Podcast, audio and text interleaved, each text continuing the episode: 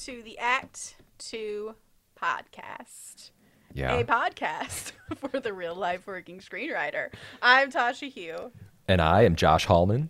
As a reminder, we are a network and support group for the everyday working screenwriter. This podcast is just one of the things that we do. So thank you for joining us here. Please remember to subscribe if you haven't already. It allows you to see our cool upcoming topics and all the cool guests we have coming up.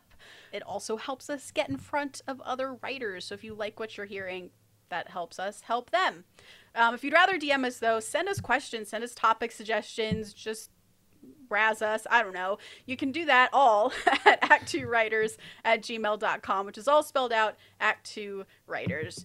And I'm also on Instagram and Twitter as well. Story Thursday on Instagram, Tasha 3.0 on Twitter, and then Act2 Writers is on both those things. Yeah. And I'm on Twitter at Joshua Hallman and Instagram is Josh Hallman. Great day today, Tasha. Question mark. I feel like as maybe it's because we're coming towards the end of the year, but you know when someone's like just doesn't want to do something and they're forced into doing it and I for the listeners, I always start the podcast and I'll say, "We're recording." And I just spring it on Tasha and and and now you're like, "Welcome back." The end of the year is getting me down. No, no, no, I'm kidding. but today's great. Today's sponsored by um, Cutwater. It's a drink. Want one so badly. It looks so Um, refreshing. It is very refreshing. It's a tiki rum mai tai. Unofficially sponsored. Uh, it- 100% unofficially sponsored. what are we doing today, Tasha? Well, I suppose we should start with this week in writing, if we have any. I do. I, I have a legit this week in writing. Legit. Well, the others haven't been legit. Well, sometimes I do this week in just like my thoughts. yeah. this week in watching movies. So I've been working on a script for a long time. Mm-hmm. You know this script. That's You're like, considered a long which- time. which one? Which which long script? I think I've been on it for like two years. Okay. There's a little asterisk with 2020. I don't because like Sure. I don't know. The, some weird things happen. But the point being is, there's a producer, and the producer came back. He's like, let's do some revisions, and I've been doing revisions on the script. And what started small has turned into larger revisions, but I'm with it, and I think it's making the script better. And I'm almost. I see the the light at the end of the tunnel. But I had to go back and do. Um, I hadn't looked at the script in a long time because the producer was, do, you know, tied up with some other things. So we kind of took a break for a little bit.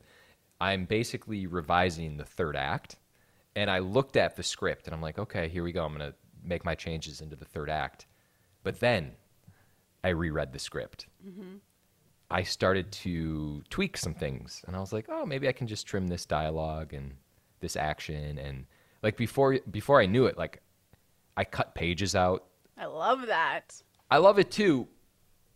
But I guess my point is is like revisions never stop, and just like scripts are never done. Yeah. That's my point.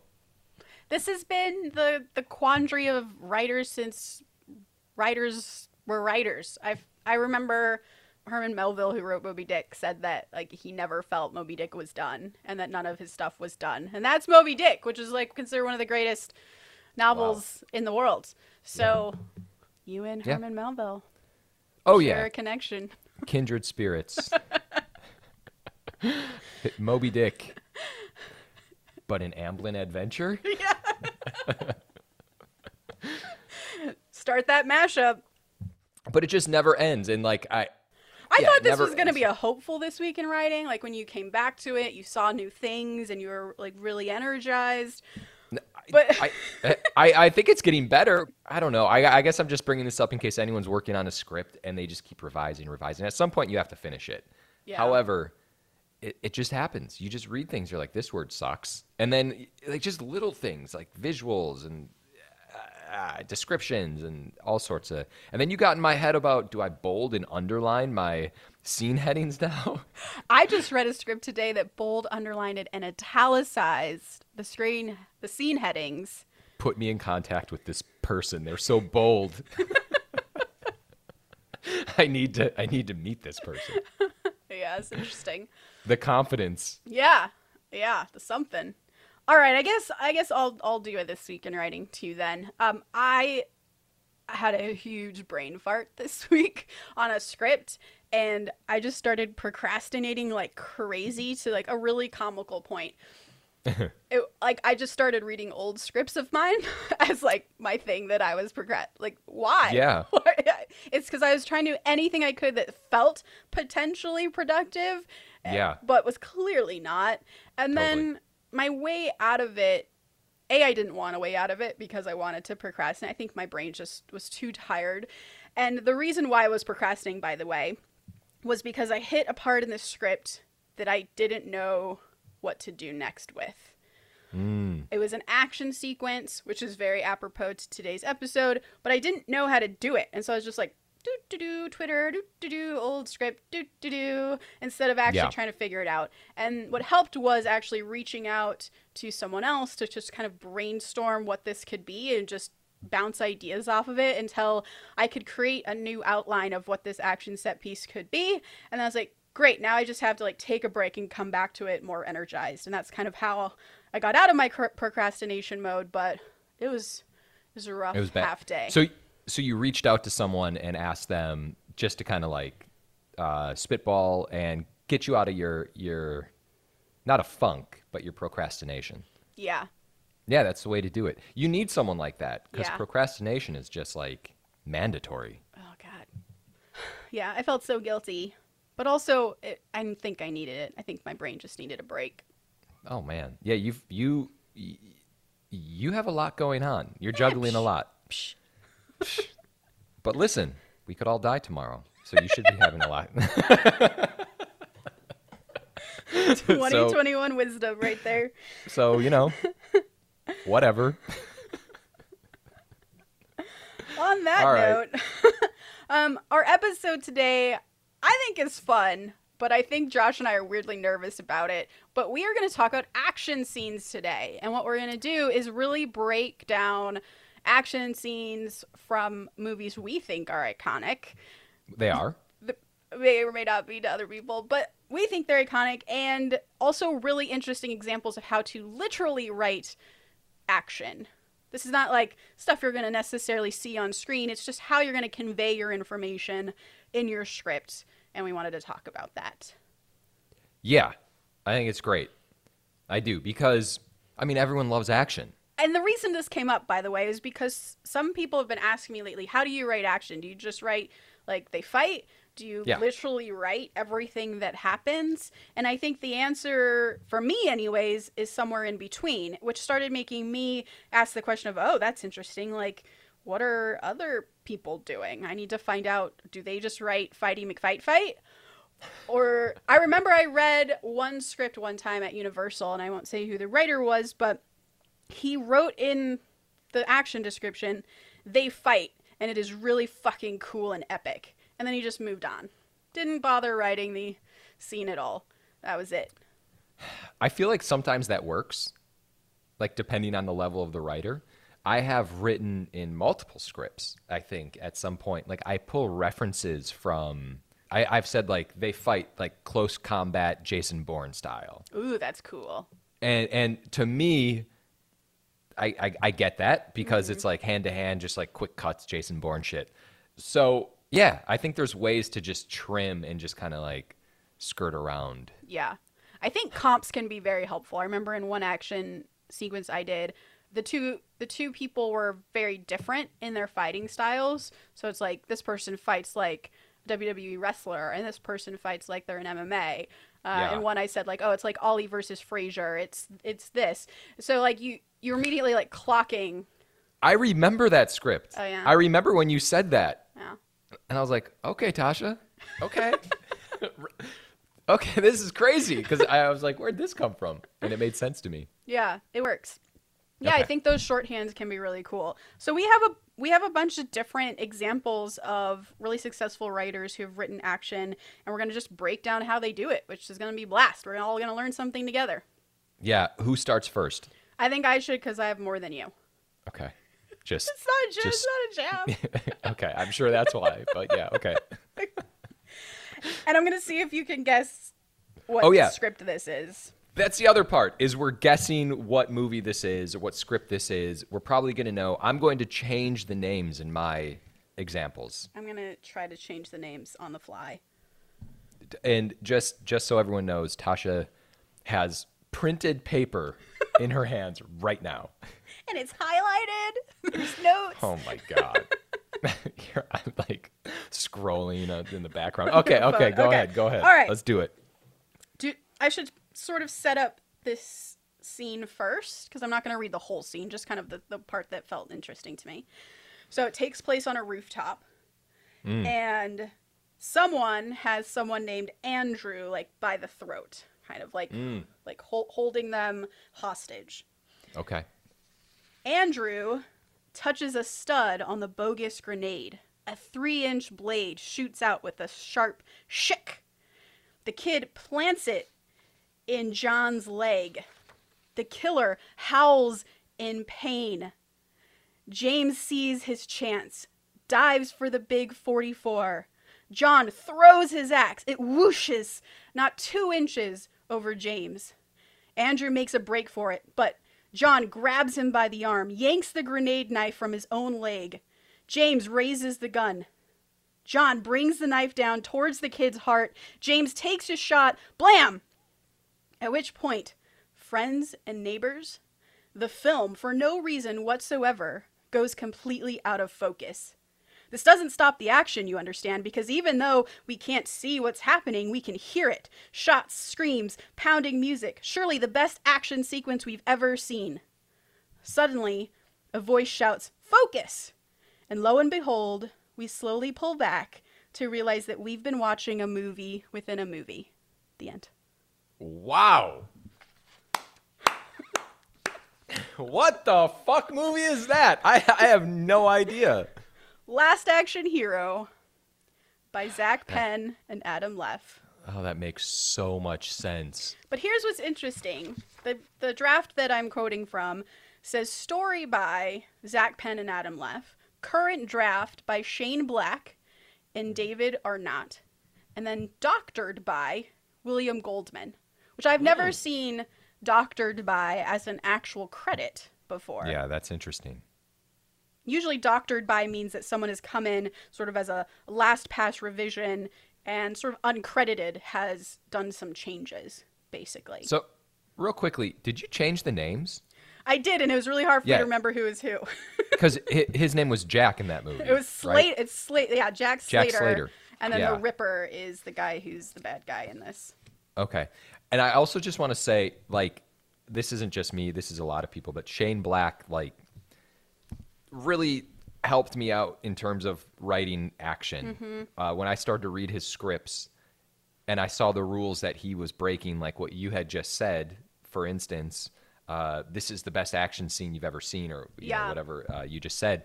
When I remember reading that and thinking, oh, I can do this? Like Yeah. that was where my brain went, and it was like, oh, this speaks to me because that's how I would write anyway. You're sort of like breaking the fourth wall and talking to the actual reader. Definitely. Yeah, that's that's definitely why I picked this one was because it takes at that point it's like at which point friends and neighbors the film for no reason whatsoever and he starts talking to us which is really interesting and obviously kind of works for this moment and then also to just get well I'll ask you first like what parts of the action scene stood out to you in the writing For me, it was the description of like the the grenade with the knife in the in the leg. Like those were really like visceral things for me. It was so engaging. I I like basically stopped. I forgot we were podcasting. Yeah, he does some interesting, or they do. Who knows who actually wrote all of this? But they do some interesting things in the actual writing of it. There's a lot of capitalized words, for instance, um, like the kid plants it in the Ripper's leg. The kid is the only thing that's lower cased. Plants it in the Ripper's leg is like ah, like you you like you capitalize it because it's like a ugh, it's like a big feeling. And then when the killer howls in pain, howls is capitalized because you want that you Yeah. you want to emphasize what that word is doing. And then you have a couple underline words as well, like it whooshes not two inches over Slater, that when he throws his axe. The whoosh is like there's like three O's in that and it's underlined. It whooshes because again in reading it you can like feel what it's doing and you're as Yeah. you said it is very visceral and visual the way he writes it. Even like writing Slater takes his shot, blam, and then just like Yeah. an exclamation mark. It's all capitalized. It it feels exciting when you're reading it. And I'll also say that he doesn't.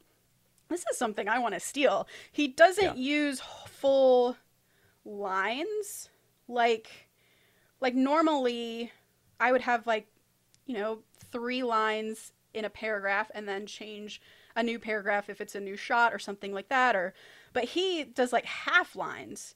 Slater raises the gun, new paragraph. The Ripper brings the knife down towards the kid's heart, new paragraph. But it's also all together, if that makes sense. So there's no line breaks, but they're just they're just like half sentences, and then You mean they're like it?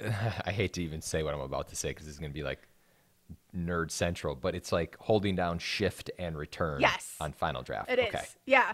Yeah, it's not creating a new paragraph. It's just a it's a new line, and that's Okay. cool. That creates pace too in a really fun way. It's I mean, really being a being a writer of action is just ways Yeah. to trick your reader into getting really engaged, and this is an interesting trick that they've chosen. Wow, Tasha, that was great. That's my number one last action hero. Last Action Hero. Okay. So I'm going to change names. And I am also going to have to read some dialogue. Okay, are you gonna get into character for us? Well, I do have my SAG card. So the answer to that is absolutely. I'm, I hope you've studied your motivation for this scene. oh, God. All right. So to set the scene, there's a person who is coming. You're going to know what this is, right? Very quickly. To set the scene, there's a person coming to get something of his. Let's just put it that way. Okay. All right. We establish a cityscape. And then we cut to Takashi's Automotive. We establish. It's an old and quiet and clean building, lost amongst dozens of others in a dying industrial park. A bus pulls up to the curb, pauses for a beat, and then rolls off, leaving behind Brian, who walks across the street. His expression is blank. His gait is steady, his shoulders relaxed, hands limp at his sides, breath steady. The two guards at the door glance up as he approaches, standing as they shift into character. A guard says, Hey, what are you? And without slowing, Brian reaches into the man's jacket, slips free the pistol from his shoulder holster, and thump thump fires twice into the man's heart before turning. Thump to fire once into the other guard's face, never slowing, kicking open the door. Interior Takashi Automotive. To enter the facility, shooting anything that moves. He is the angel of death. Each target receives two well placed bullets to ensure death. He never slows, never misses, and he will not stop. The primarily Japanese crew is in a panic, with most fleeing, a number of whom are shot in the back, while those choosing to shoot back are cut down in a blink.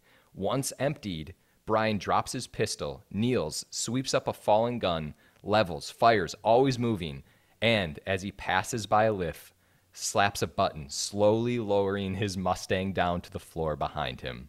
Brian is a force of nature as he clears out of the building. He's unstoppable. John Wick. Tasha. That's John Wick, baby. All the Bryans were John.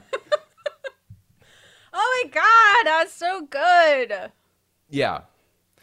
So it's not obviously as action centric as what you had just described, Yeah, not like super active and, and urgent. Right. Yeah. Not as urgent. That's correct. Is there anything that stuck out to you? Well, I was gonna say the pace. The the pace of what you read was like it completely set the scene for that action moment. mm-hmm. And yeah, just like how words like leveling, like that. It felt level to me and and methodical. You go. Yeah. You go. You're excited. Well, no, well, well, so what I love about it is, first of all, like the description of he is the angel of death. Yeah. Yeah. It's like just, just I'm done. Like, sign me up if I'm if I'm The first person who read this, yeah. who read this, Yeah. yeah. But like, I'd be like, dude, hey Derek Kolstad, this is the coolest shit I've ever read in my life. Um, but um, yeah, I just love the description. And what's interesting about it is it's also broken up. So, and this is kind of a consistent thing that I I think is in current action movies where a lot of the action is, uh, or excuse me, a lot of the description is one to two lines at most. It doesn't really get into big paragraphs, big anything. It's like, you know, he pulls out the uh, he pulls out the pistol and it's thump thump. Next line, he fires twice into the man's heart before turning. Dash thump. Like so, it just it's constant. Is thump lowercase?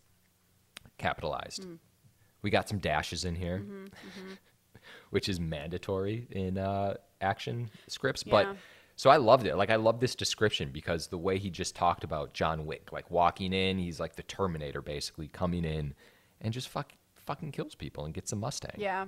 You know what I don't like is action that doesn't tell character. And that is a prime example of an action sequence that gives you a shit ton of character. And that's why we love John Wick so much, is because those action scenes, mm-hmm. you are so excited by who John Wick is. You're just, as you say, you're so in, and it's because of the way that that's crafted. Totally.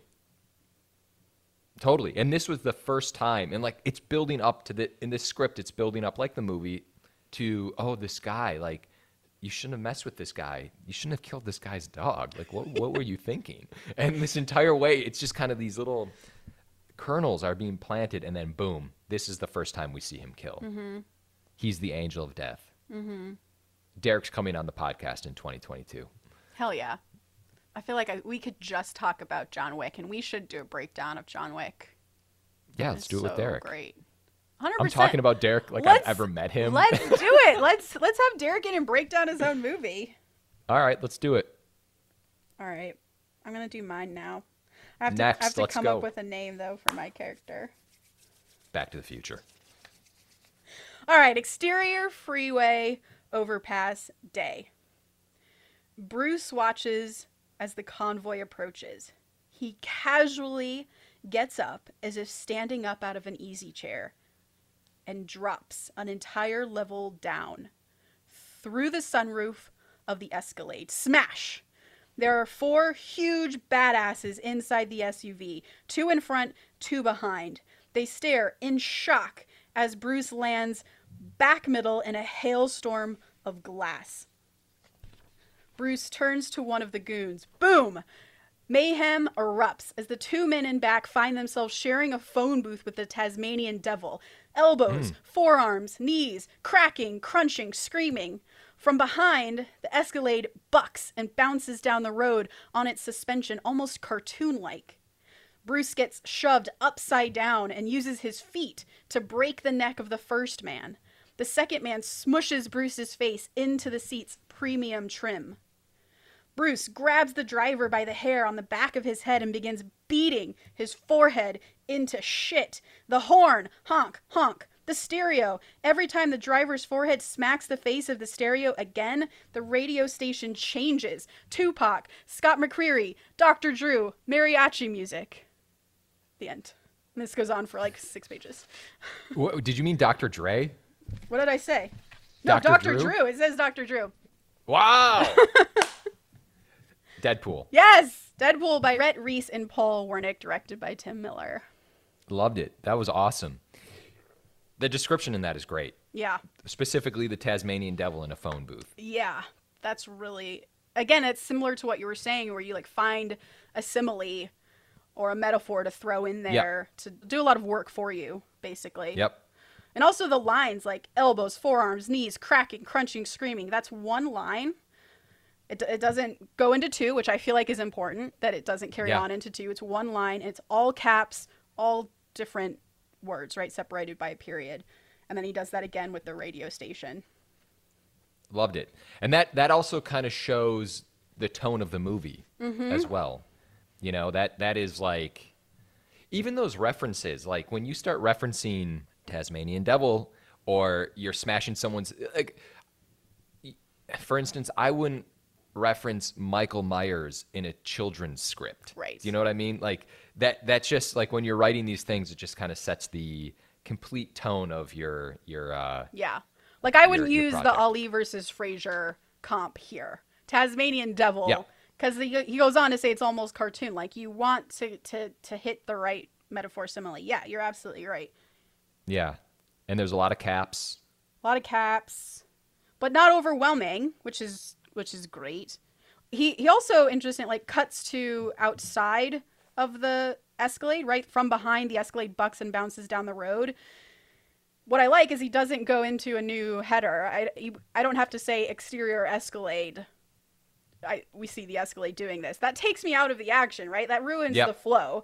And I've always thought about that too. It's like, well, technically we're going outside. Do I have Yeah, to that's- technically? But no, just from behind, the Escalade's doing this, and you get it. You don't need it. That's an interesting point by the way because I think writers tend to overthink that, Yeah. myself included. You have They're to be like, super literal. We're outside of the house. Yeah, I love it. It's great. Okay. Moving on. Moving on. Well, can I actually just say one quick thing about the uh, John Wick script? Yeah. he had a scene header. Derek had a scene header that was like exterior um, cityscape establishing. And then it went into another scene header, exterior auto body shop, you know, night. So the reason I bring that up is because it was literally just a scene header without any description. Oh, there's no. Dis- it wasn't even like. What? No, It was- it's like, yo, this this is just a cityscape. Fucking, it's you know what it is. Wow, that's interesting. Yeah, pretty cool, huh? That is cool. Hmm. The balls on that guy. Fucking Derek.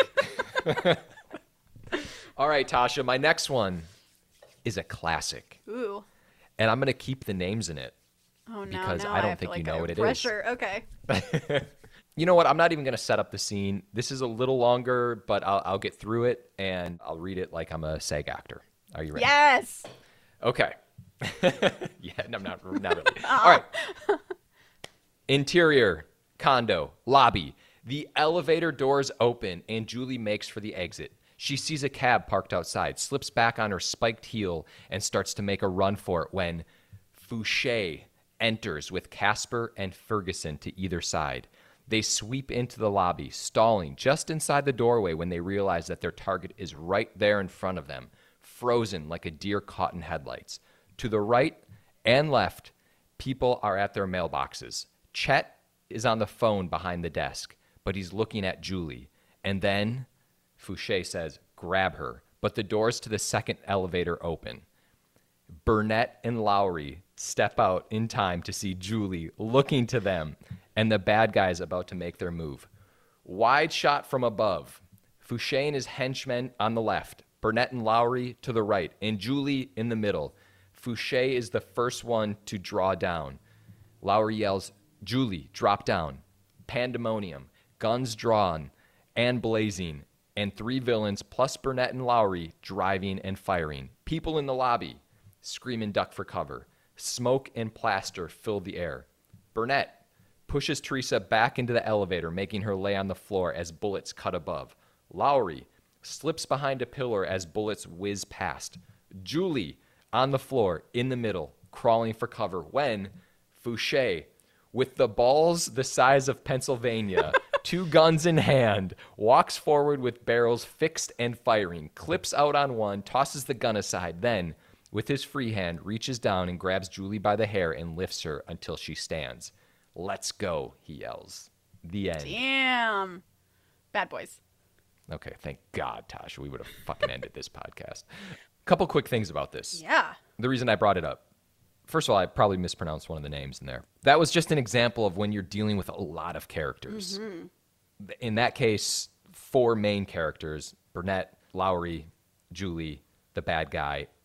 Those are the four. And then there's like Burnett's wife. And then there's the henchmen. And I felt like that did a really good job of kind of establishing everyone. And the mm-hmm. way it was done in the script was Burnett and Lowrey, like when I was reading that, they have their own scene headers. Mm-hmm. It just says oh, Burnett. Oh, like bolded, capitalized. not bolded. This there's actually no bolding in any of this, um, but it is capitalized. Yeah, classic. Old This school. old school shit. So it's okay. And then is it capitalized and then underneath is there action or capitalized and it's on the same line? It's uh not on the same line, Okay. different line. Interesting. Yeah, I thought it was great. Yeah, that's really cool. I might steal that too. I'll sometimes do like Julie dash dash and then keep it on the same line. Right. Or on Julie colon and then do the thing. But that's way cooler. Yeah, it's awesome. It works too. And there's so much going on and it just like you know, having seen the movie, you can really picture this. And I think it does a really great job of setting the scene for a director. Like you you read this and you're like, I know what this is. I know how this looks. Yeah, you can get the shots really clearly. Yeah, I like that a lot. Well done. You got, chose you got to be great one. clean. And then last thing I'll say is it actually says wide shot from above, which I Oh, thought was really cool. Mm-hmm. That's what I loved about it. Well, that gets into mine. Oh boy. that that's a good segue. I feel like I'm not gonna change the names of this because it's so obvious. It's not. There's no point. Okay, Back to the Future. All right, we are in an arena. It's late afternoon. Instantly, camera cranes high, soaring above the clearing and the forest that contains it, leaving the shrieking voices behind, finding Hogwarts Castle on the horizon. Jeez. A pinprick appears in the sky, lengthening, drawing closer in a rush of air, and then Harry's firebolt streaks into view. Camera cranes down, plummeting back into the abyss of screaming voices, tracking the broom right into Harry's hand. Instantly, Harry rockets into the air, clothes snapping, hair fluttering off his scar. In rage, the Horntail's head swivels, yellow eyes tracking Harry's every move as Harry dives. The Horntail spits forth a blazing rope of fire. Harry swoops, streaking under the flames, straightens out, dives again, then looks down and sees the dragon's spiked tail lashing up like a whip. I'm going to end there because that basically shows all the things I wanted to say. We know what happens next. Wow. That's that was a lot. I think, I mean, obviously, it's interesting that he uses such descriptive car- uh, Yeah. camera choices. And obviously, he knows he's writing. Steve Kloves is the writer of this. This is Harry Potter Goblet of Fire, if you don't already know. Um, obviously, this is going to be made.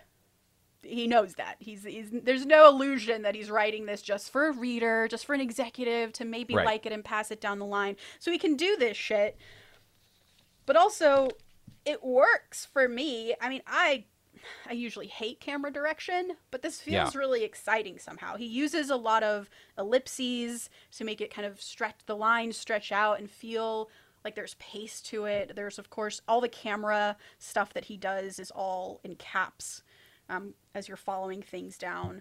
I mean, but I think this sequence in particular, if you remember it from the movie, is all about how the camera is moving on these items, like on the Yeah. the broom coming in and then landing into. So it kind of makes sense in this particular case. Yeah. You hate it. No, I don't hate it at all. It, it, it's very interesting. I don't even. I, I, it's hard for me to wrap my head around. You know what's also interesting is how specific he is, given Yeah. this is obviously a script that's going to Mike Newell to direct.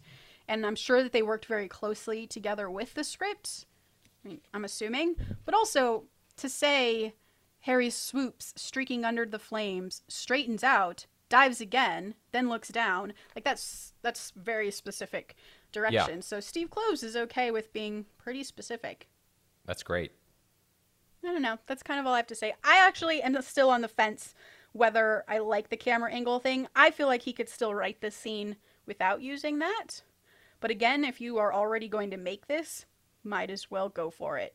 Do you think uh, the writer director obviously had a conversation prior, right? Mm-hmm. Being like, "Hey, here's what I think." Yeah, like because I'm also on the fence with camera angles, and I feel like once you kind of do it in a script, you you have to do it throughout a script. For instance, you can't just do it, In one scene.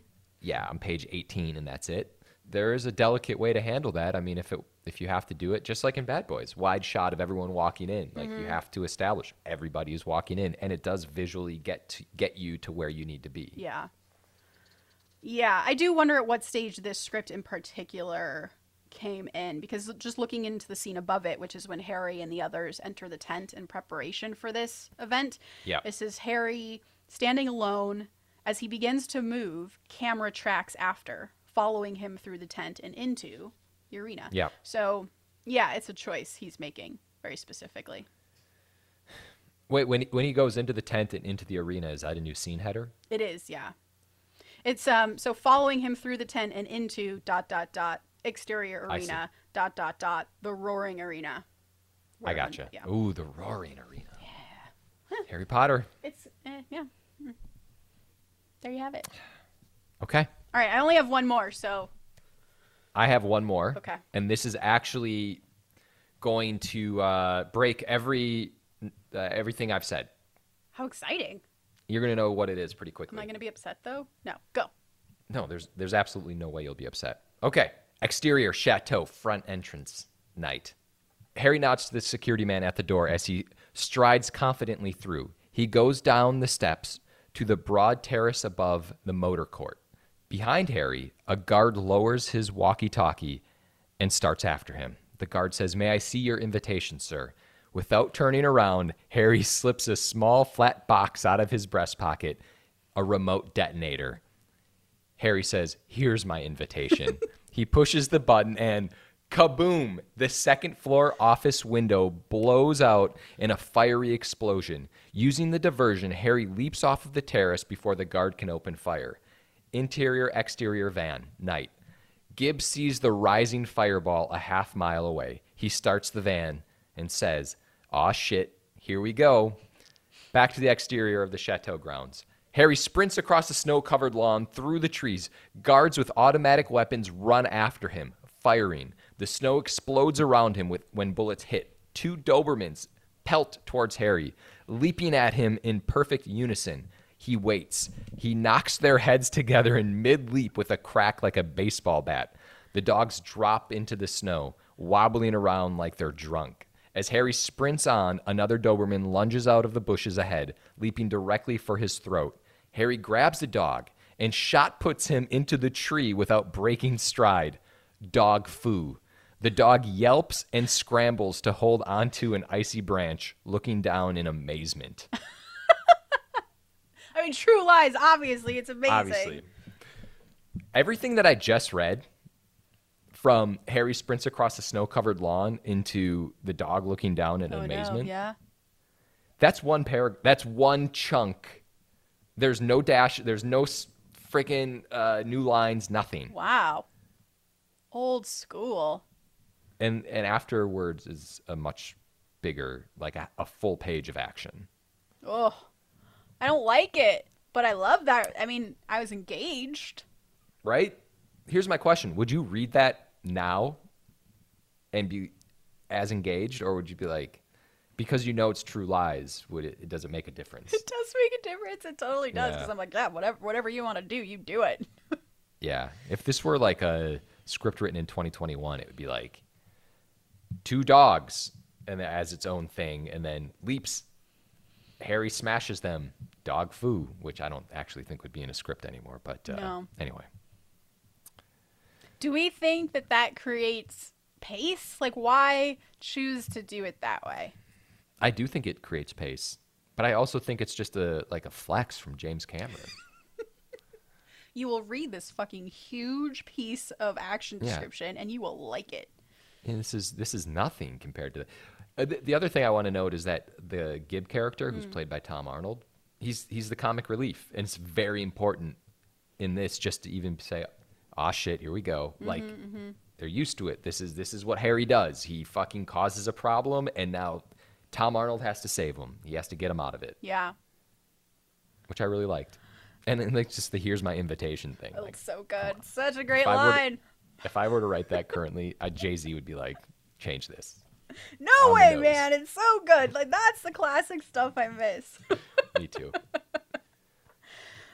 I mean, I'm gonna I'm gonna probably say that it it was just uh, just like a writer choice versus there being any thought behind it. But I will also argue against myself and say potentially it creates pace because there's something about Harry in True Lies, played by Arnold Schwarzenegger, that's so in command of everything and so smooth and not the same way that John Wick is, but yeah, I mean he's he does this entire thing in a tux. This entire set piece is mm-hmm. him in a tux. There's just something so smooth about him and to to put it all in one paragraph I think can can maybe convey that. If you did divide it like we're talking about with dashes and it's a, it feels more like born, it feels more like paced up, but Yeah. He's like super relaxed and he's like running down just like boom hits like it's just another Tuesday for old Arnold and that. Oh my God. Do you remember watching True Lies in a theater and seeing him hit those two dogs together? I remember feeling so I- sad and also being like, "Oh my god, that's so cool." What, sad for the dogs? yes, they like whimper in that moment. Oh my God. All right, read your next one. Also, I don't think there's a third dog in the actual movie, right? no, there's not. I don't think so. I actually think that might have been too far. Like, hey, Yeah, you can't shot put a dog over a cliff. Right, right. it's also just too it's it's too much. You don't need that beat.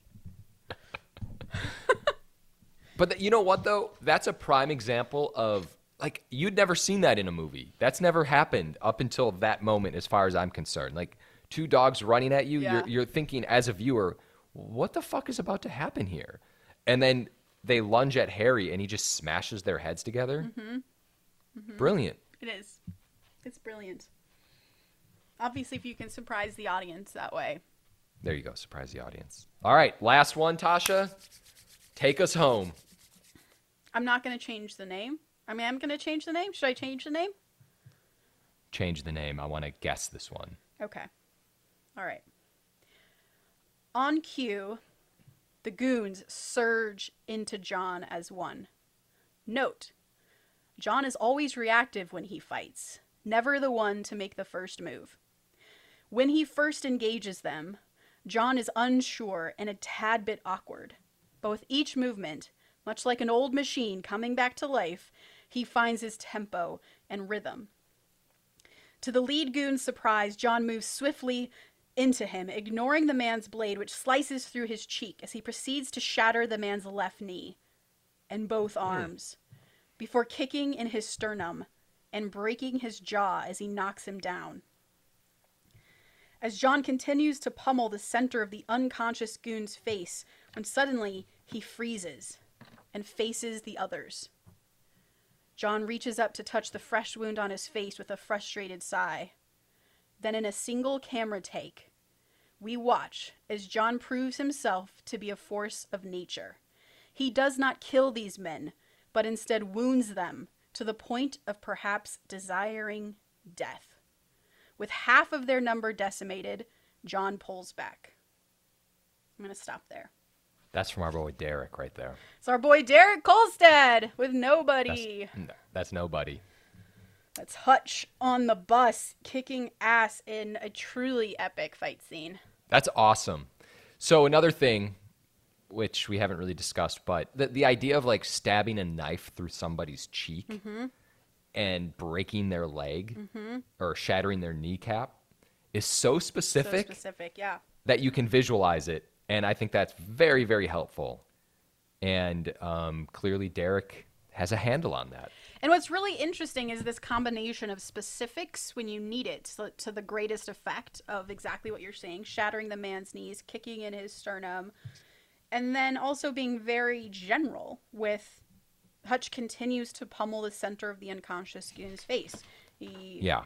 you know, like, also, like, I've never seen this before where he just, he gives more character the, the, the character stuff is the action of he proves himself to be a force of nature. He does not kill these men, but instead wound instead wounds them to the point of perhaps desiring death. All of that, by the way, is underlined, bolded, and italicized. And then he goes back to normal when he's like, with half their number decimated, Hutch pulls back. So like we don't even get action in that scene. Yeah. We just he just tells us kind of generally what he's doing from a character standpoint. That is that's that's a good character action scene. That's perfect. Mm-hmm. I'm just gonna. I'm just. I am gonna read the next section because he does the Yeah, same please. thing. It's also bolded, underlined, and italicized, and there are three different paragraphs. a beat, and the remaining men surge into Hutch, who counters their every move before delivering a pain unlike any of them had ever known.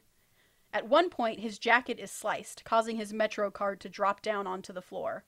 With each one down, Hutch seems to come into his own, his methods, means, and motions precise. He's not telling us he's kicking and punching and shit. He doesn't have to be like mm-hmm. already. He's already established how cool this fight is by telling us about shattering the man's left knee. Those moments Yeah. of specificity at the top. Then the rest is just character. It's all character, even to the point of having a Metro card as character. Yeah, exactly. And then it becomes a big plot point. I think that's how they find him. Oh, really? Yeah, Oh, okay. But yeah, th- is that is Metro card underlined? it's uh, it's all underlined, bolded, and italicized, but that word Metro card is capitalized. Interesting. Yeah, no, and that that's like his his uh, old ways are coming back to him. Yeah. And by the way, that Metro card is the only are the only two words capitalized in this entire fight scene. Okay, yeah, so it is a plot point. Comes back. Yeah. And he does use a lot of ellipses, but no dashes and no caps. It's so Mm, cool. Derek. Derek, you're so cool, man. Derek, You're hero. we'll see you soon, man. that's great. That's it. That's a great one to end on.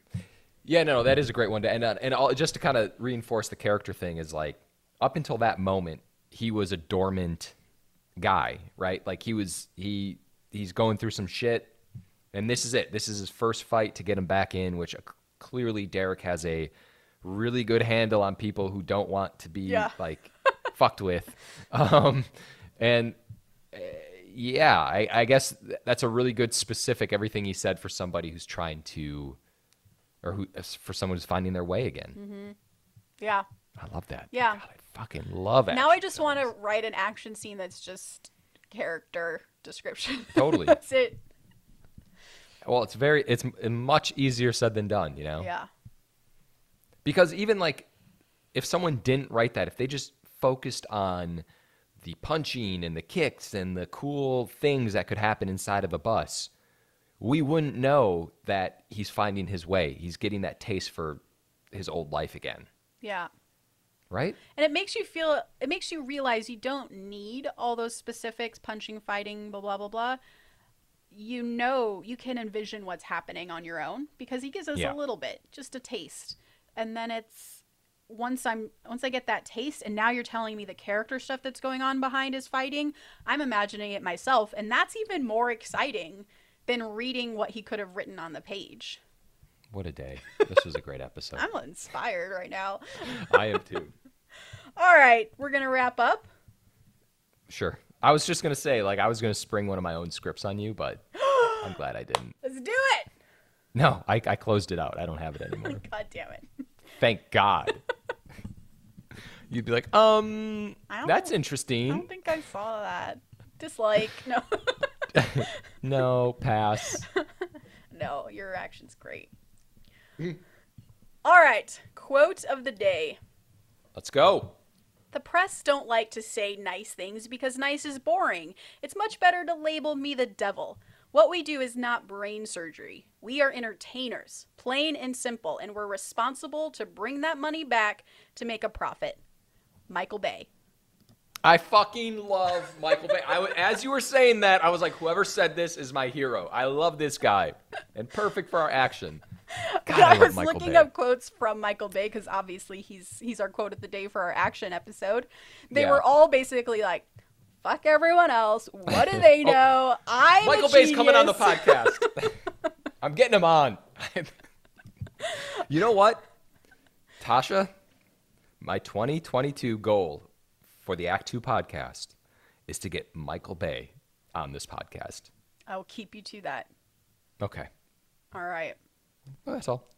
Please remember to rate and subscribe. Follow us at Act Two Writers for more awesome writing stuff. You can follow me, Tasha, at Story Thursday on Instagram or on Twitter at Tasha oh. 3.0. And I'm on Instagram as Josh Hallman and Twitter Joshua Hallman. And as always, the Act Two podcast is a production of Act Two, a network and support group for the everyday working screenwriter. This episode was edited by Paul Lundquist, music by 4 and 4 Bag, which you can find on Spotify.